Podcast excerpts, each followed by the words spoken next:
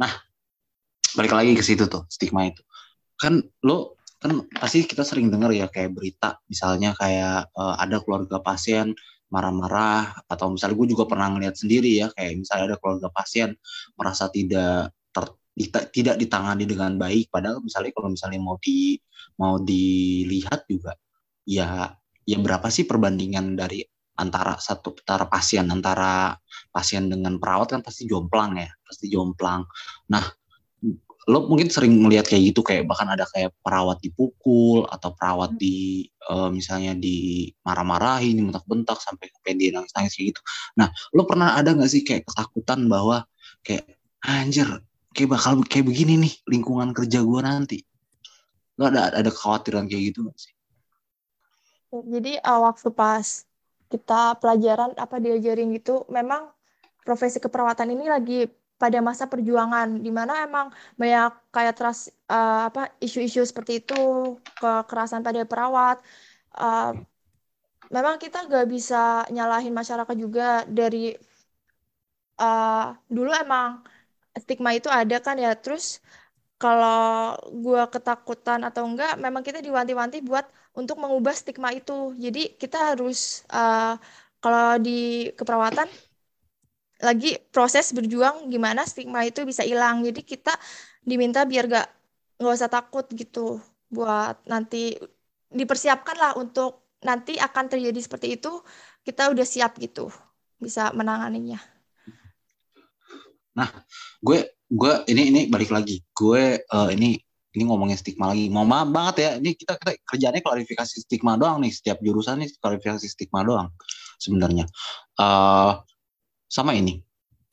Kadang kan kadang perawat itu gue merasa perawat itu sering kali misalnya ditanyain sama pasien atau sama keluarga pasien tentang hal-hal yang ya menurut gue tuh nggak nyambung sama sama tugas dia sebagai perawat gitu. Kayak misalnya kayak apa sih gue pernah pernah dengar tuh dia ada ada ada keluarga pasien ketika gue nungguin nyokap itu ada ada keluarga pasien yang uh, dia protes masalah kamar mandi gitu ke nurse. Terus gue merasa kayak ya bukan urusan nurse-nya lah gitu loh. Kayak gitu-gitu. Nah sebenarnya itu uh, kalau bisa di rumah sakit kayak gitu itu SOP-nya perawat itu kayak gimana sih? Uh, atau apa sih yang yang bisa kita apa ya bisa kita protes? Atau bisa kita bisa keluhkan atau misalnya kita uh, aduin ke ke nurse? Itu terkait masalah apa aja sebenarnya dan apa aja sih yang nggak nggak sebenarnya sebenarnya itu bukan tugas gue gitu loh kayak misalnya masalah makanan misalnya masalah makanan gitu-gitu okay. itu termasuk apa enggak kayak gitu coba uh, boleh cerita nggak kalau SOP uh, masing-masing rumah sakit kan punya SOP tersendiri hmm. cuma untuk tanggung jawab atau tugas perawat itu hmm. kayak yang tadi yang kamar mandi itu sebenarnya uh, bukan untuk kebersihan kamar mandi itu bukan tugas perawat. Uh, cuman di situ kita bertanggung jawab uh, untuk kalau misal pasien butuh uh, untuk nggak bisa mandi, nah nanti perawat yang mandiin gitu bukan untuk uh, beresin ke beresin apa? Beresin kamar mandinya. Jadi kita orientasinya sebenarnya ke pasiennya apa yang kita lakukan ke pasien itu tanggung jawabnya, tanggung jawab kita. Oke, berarti berarti semua pokoknya yang terkait dengan uh, kemudahan pasien untuk proses hmm. penyembuhan gitu ya intinya ya. Ya, ya intinya untuk kebutuhan dasar pasiennya itu. Oke, okay, oke. Okay. Uh, eh, kalau misalnya Areta mungkin fokus fokusnya adalah tugas dia untuk mengurangi stigma. Nah, tugas kita Dip adalah marahin orang-orang yang dengerin. Tolong ya teman-teman ya, tolong bedain. Nurse itu bukan orang yang bisa kalian suruh-suruh. Dia punya uh, apa kewajibannya sendiri. Jadi jangan semua muanya tuh lo limpahin ke nurse. Oke, okay? jangan lo selalu okay. marah-marahin. Nih, ini udah mulai buka sesi tanya-tanya besti Twitter nggak nih? Hmm, ya boleh boleh. Eh, ntar dulu. Uh, kita ngomongin itu biasa. Kalau kalau kesehatan kita ngomongin peralatan nih. nah, nah, Reta, Reta. Nah, buat teman-teman nih yang yang yang keterima di uh, keperawatan, uh, ada nggak sih kayak barang-barang yang harus dibeli atau atau alat penunjang belajar yang harus dibeli dan sebaiknya dipunya sendiri itu biasanya apa?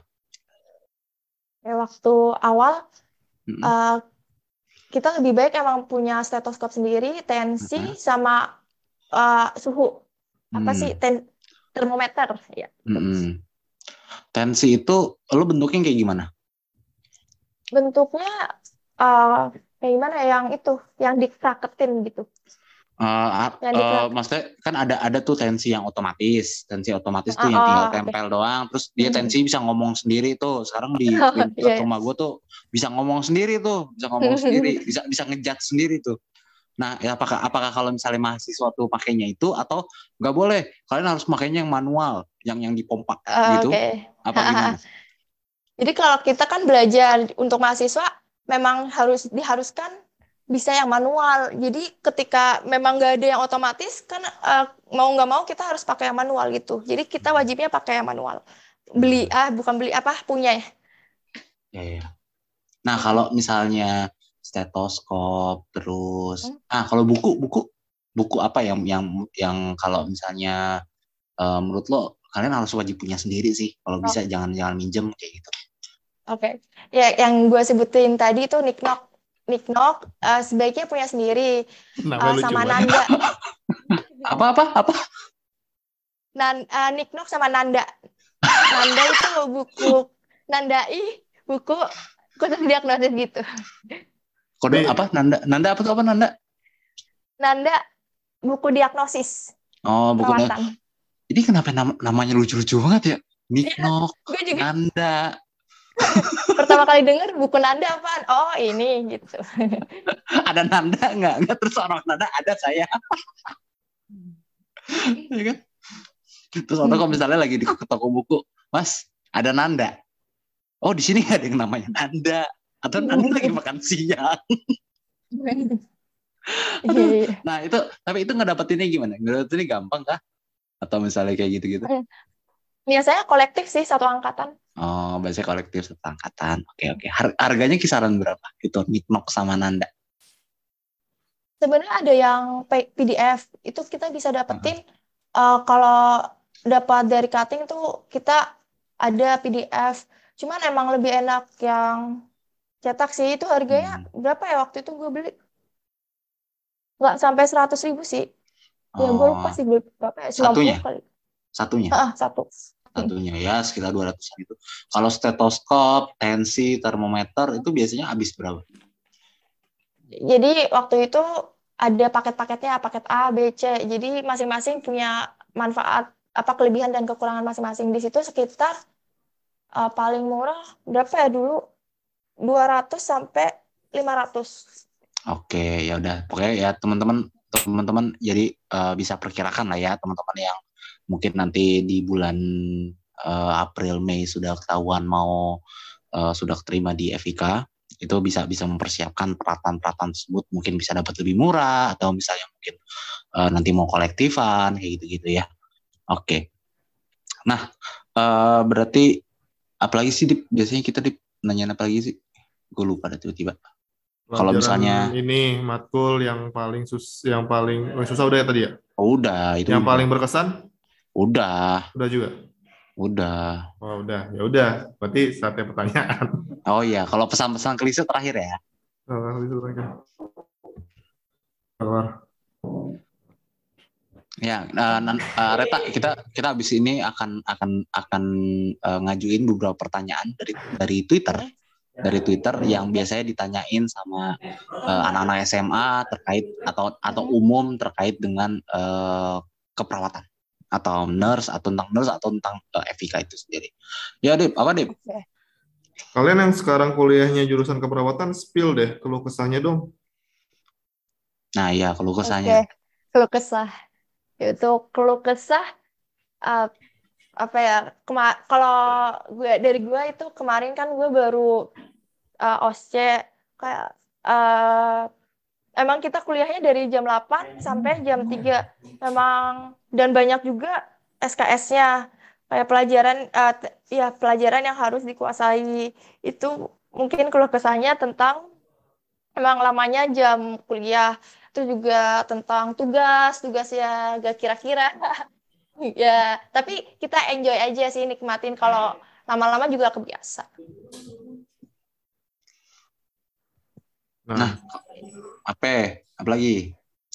udah nih, lo lo mau, mau nambahin nggak? Kalau nggak, gue lanjut ke Lanjut, lanjut, lanjut pertanyaan lanjut. Eh, di sini ada yang nanya. Min, Min dah PTN jadi Min. Coba deh. PTN. Eh, ini gue cowok katanya mau masuk kuliah keperawatan. Bakal dibilang aneh-aneh gak sih? Ini ini gue nggak sebut ya. Hmm. Ini Ya, sebutnya kita nggak sebut, aneh-aneh nggak sebut, nggak sebut, nggak sebut. Bakal Iya. disebut aneh-aneh nggak sih? Gitu. Nah, coba gimana, Areta? Kalau dari angkatan gue sendiri, kayak nge-welcome banget kalau misal cowok mau gabung, ya gak ada bedanya. Kayak gak bakal dibilang banci, gak bakal dibilang kayak, eh lemah banget sih, kok masuk perawatan? Enggak kok, emang justru laki-laki yang dibutuhin, yang tadi gue bilang. Ya, gitu ya, teman-teman ya, besti-besti. Jadi jangan ragu, biarpun kalian cowok, jangan ragu mau ngambil keperawatan. Gak usah lah dengerin orang-orang yang, ih, lemah. Ih, lo, kalau ada yang bilang, Mm-mm. lemah, gara-gara lo masuk keperawatan, nanti dia sakit, jangan diobatin. Biarin Nah, yang geletak. Eh, justru keperawatan malah bikin strong, harus yang strong Iya, yang masuk heeh. perawatan. Betul, ya. Jadi, kalau misalnya ada yang bilang kayak gitu-gitu, jangan jangan percaya atau jangan itulah jangan jangan terpengaruh sama gitu kerja aja passion lo kalau memang passion lo memang perawat lanjut gas oke lanjut Betul. ada apa ada apa lagi nih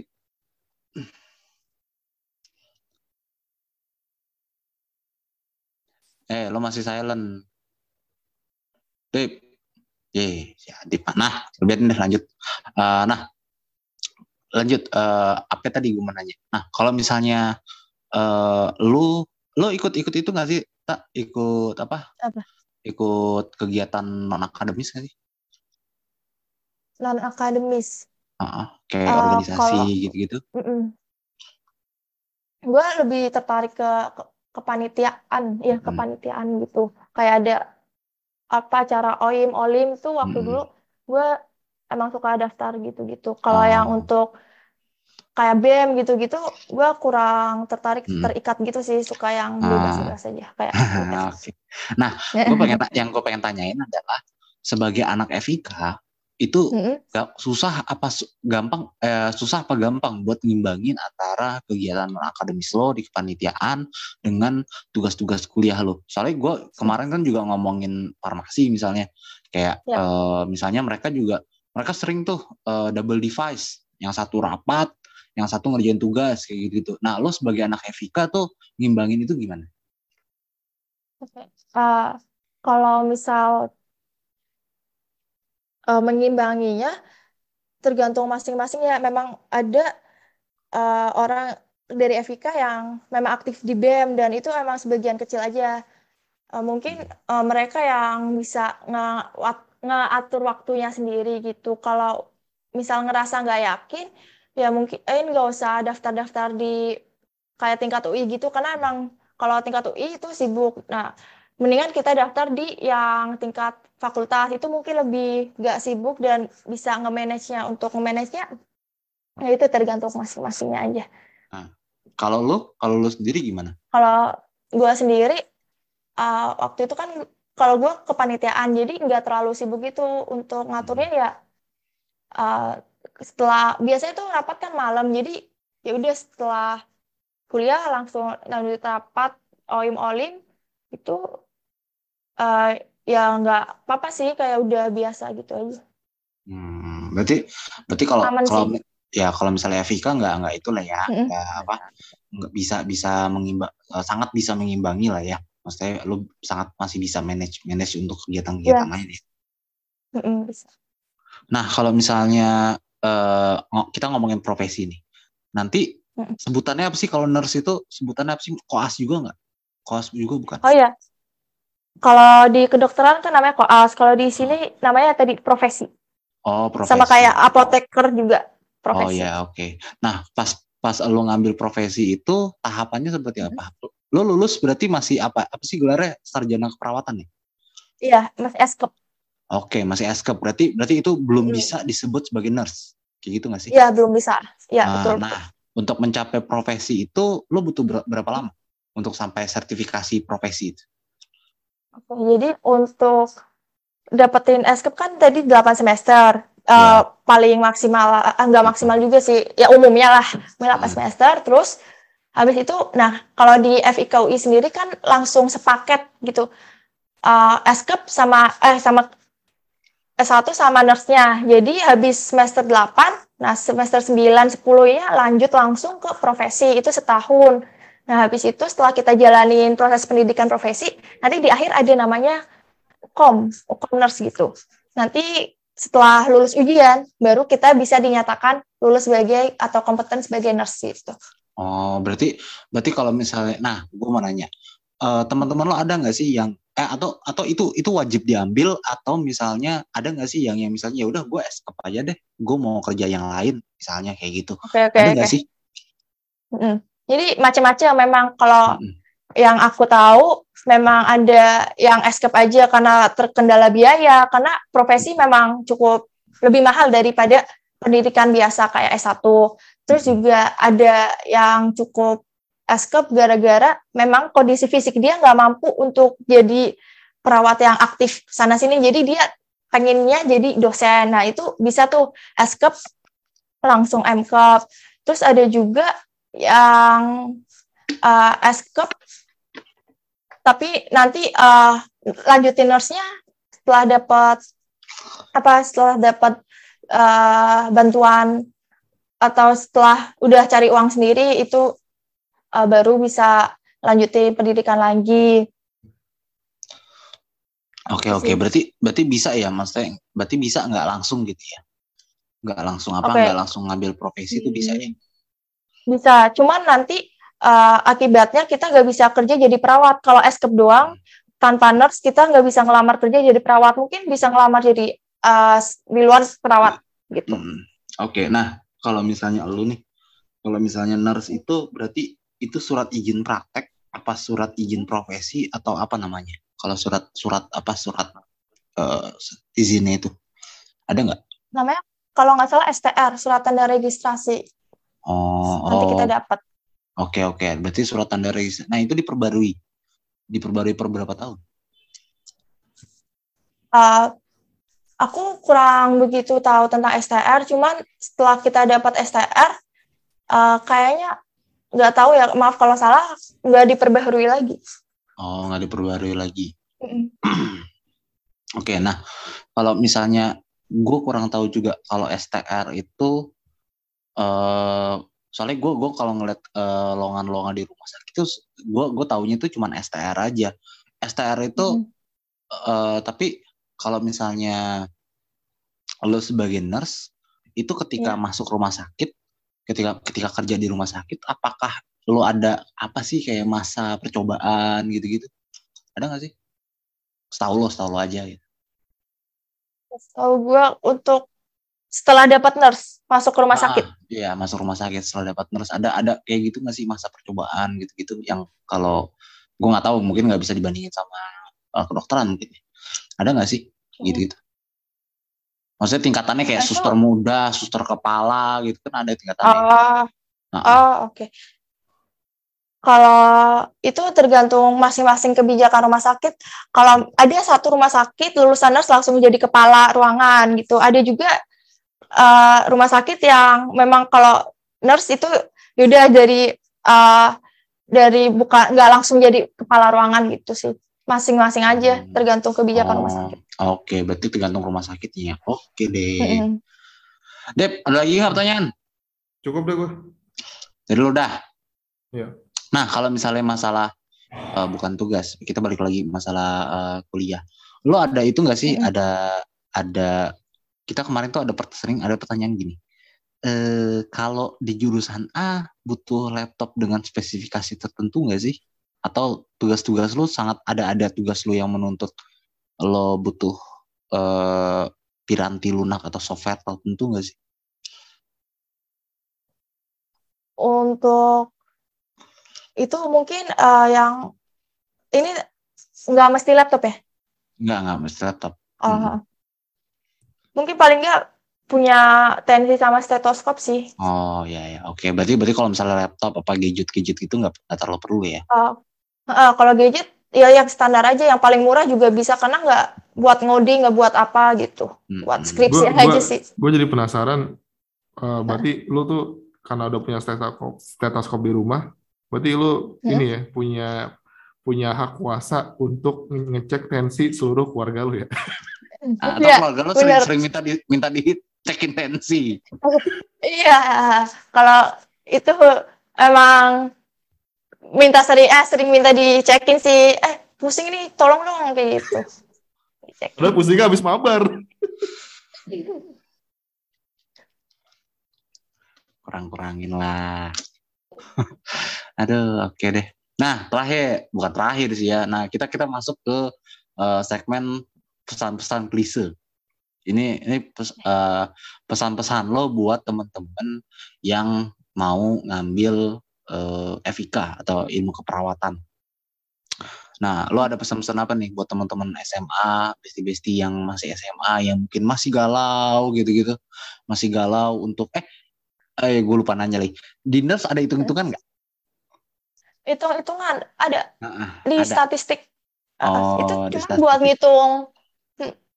itu buat ngitung deskripsi cuman kalau untuk penerapannya sendiri ngitung-hitungan biasa sih nggak sampai kayak limit gitu-gitu nggak Hmm, nggak kimia juga nggak nggak kayak Nggak ya? gitu Oke. minimal Berarti- minim banget Oke, berarti yang yang nggak terlalu suka hitung-hitungan bisa lah ya, bisa lah ya oh masuk bisa ya. banget Ah, iya ah. mas Nah, karena itu sering sering banget jadi pertimbangan tuh. Gue nggak suka hitung-hitungan.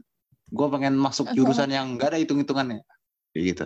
Nah, pesan-pesan lo, pesan-pesan lo untuk teman-teman yang sekarang lagi eh, bingung milih jurusan mau mau ambil keperawatan atau enggak, eh, boleh dong pesan-pesan lo misalnya, oke lo silakan ngambil, eh, lo ngambil keperawatan deh, mending kalau lo suka ini, tapi jangan ngambil keperawatan kalau lo sukanya ini, kalau lo kalau lo nggak suka ini, kayak gitu-gitu, ada nggak? Buat teman-teman? kalau pesan buat teman-teman yang mau ngambil keperawatan jadi eh, misal hati kalian udah ke keperawatan eh, sebenarnya perawat itu udah punya dua gaji selain gaji duit itu nah juga gaji pahala di mana eh, kita harus nekunin niat asli kita sih. Ah, ah. jadi Ya. itu saja sih Hmm, Oke, nah kalau terkait masalah mm, minat, gue nggak tahu deh.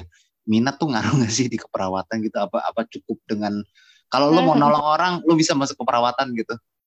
Ada minat tertentu nggak sih yang menunjuk menunjukkan bahwa lo cocok masuk keperawatan? gitu?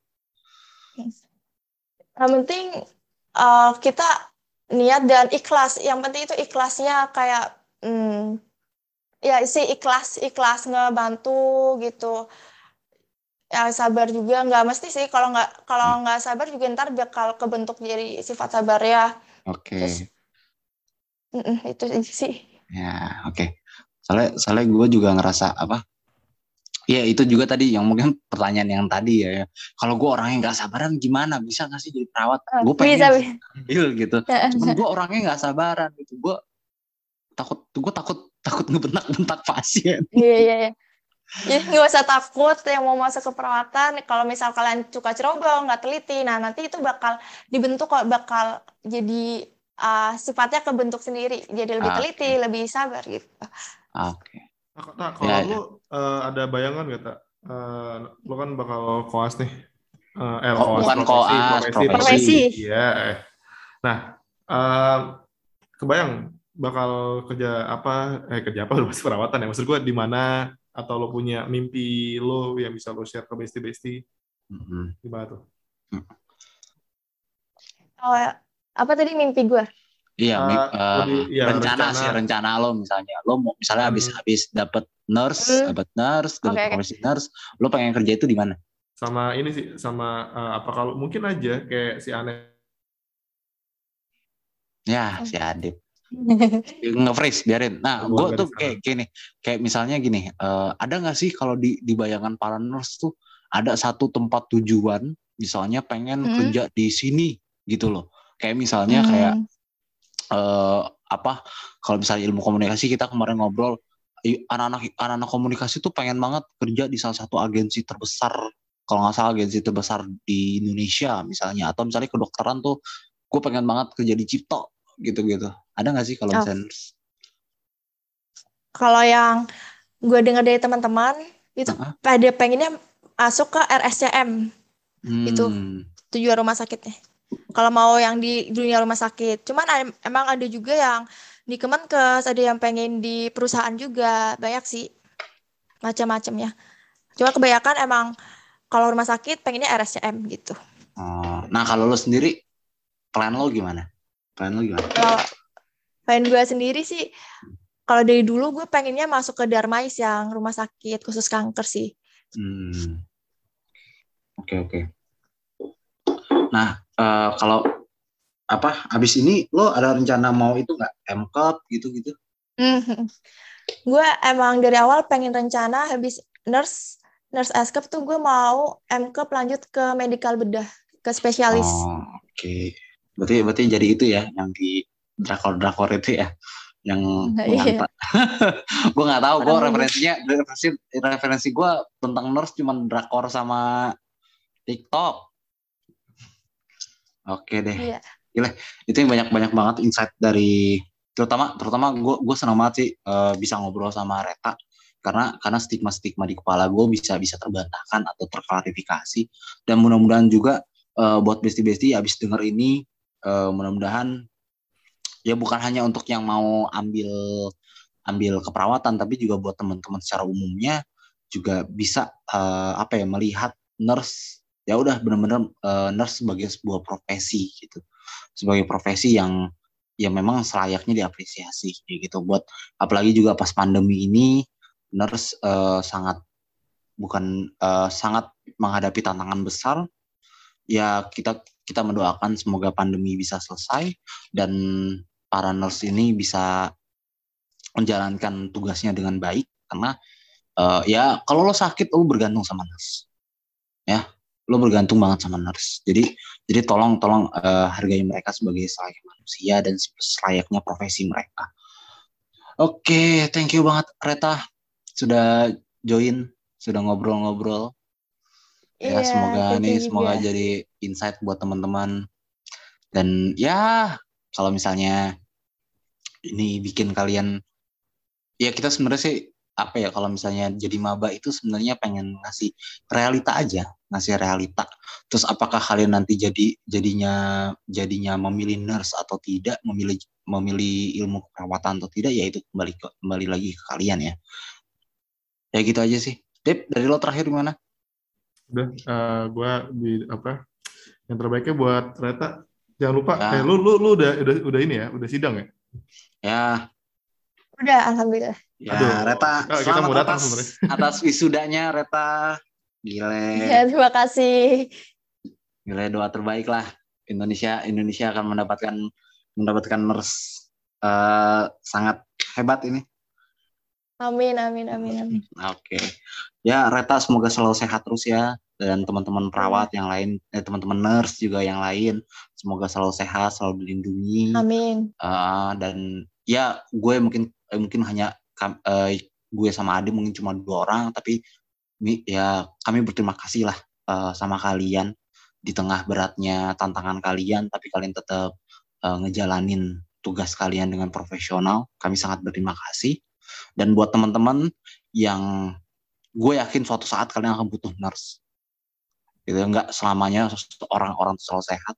Dan ya tolonglah tolonglah jangan jangan stigma stigma di yang tadi disebutin tolonglah dihapus dari dari persepsi kalian habis denger episode ini. Minimal minimal minimal yang habis denger episode ini nggak sedih. Si Adip kayaknya kagak dengerin. Ya Allah. Denger gue. denger nggak sih lu? Oh ya udah tanggepin. Orang gua tadi nanya. Oh, nanya. oh gimana sih? Enggak, gue gue masih termaze dengan analitik kita. Cia ya lah, enggak, enggak, enggak. 27 episode lo ini Ya kan udah, kur-kur Capek banget. ya udah. deh. tadi lu apa sih nanya apa sih? Enggak, ya udah dari gue segitu. Oh, dari gitu gue gitu. Dan dari gue ya udah pokoknya tenang aja Besti abisnya eh, kita bakal nurutin ke, apa request ada yang request psikologi aktuaria ternyata banyak sama teknik lingkungan. Doain ya semoga lancar dapetin narsumnya. Ya. kadang kadang gue suka nggak enak tuh kita nggak apa ya enggak gue sih bodo gue sih bodo amat. gitu, gue sih bodo amat. Nggak puas cari sendiri. Ya udah tak udah malam juga eh, butuh tidur. Ya makasih banget. Oke buat teman-teman yang lain eh, terima kasih sudah mendengarkan. Sampai jumpa di episode berikutnya. Bye bye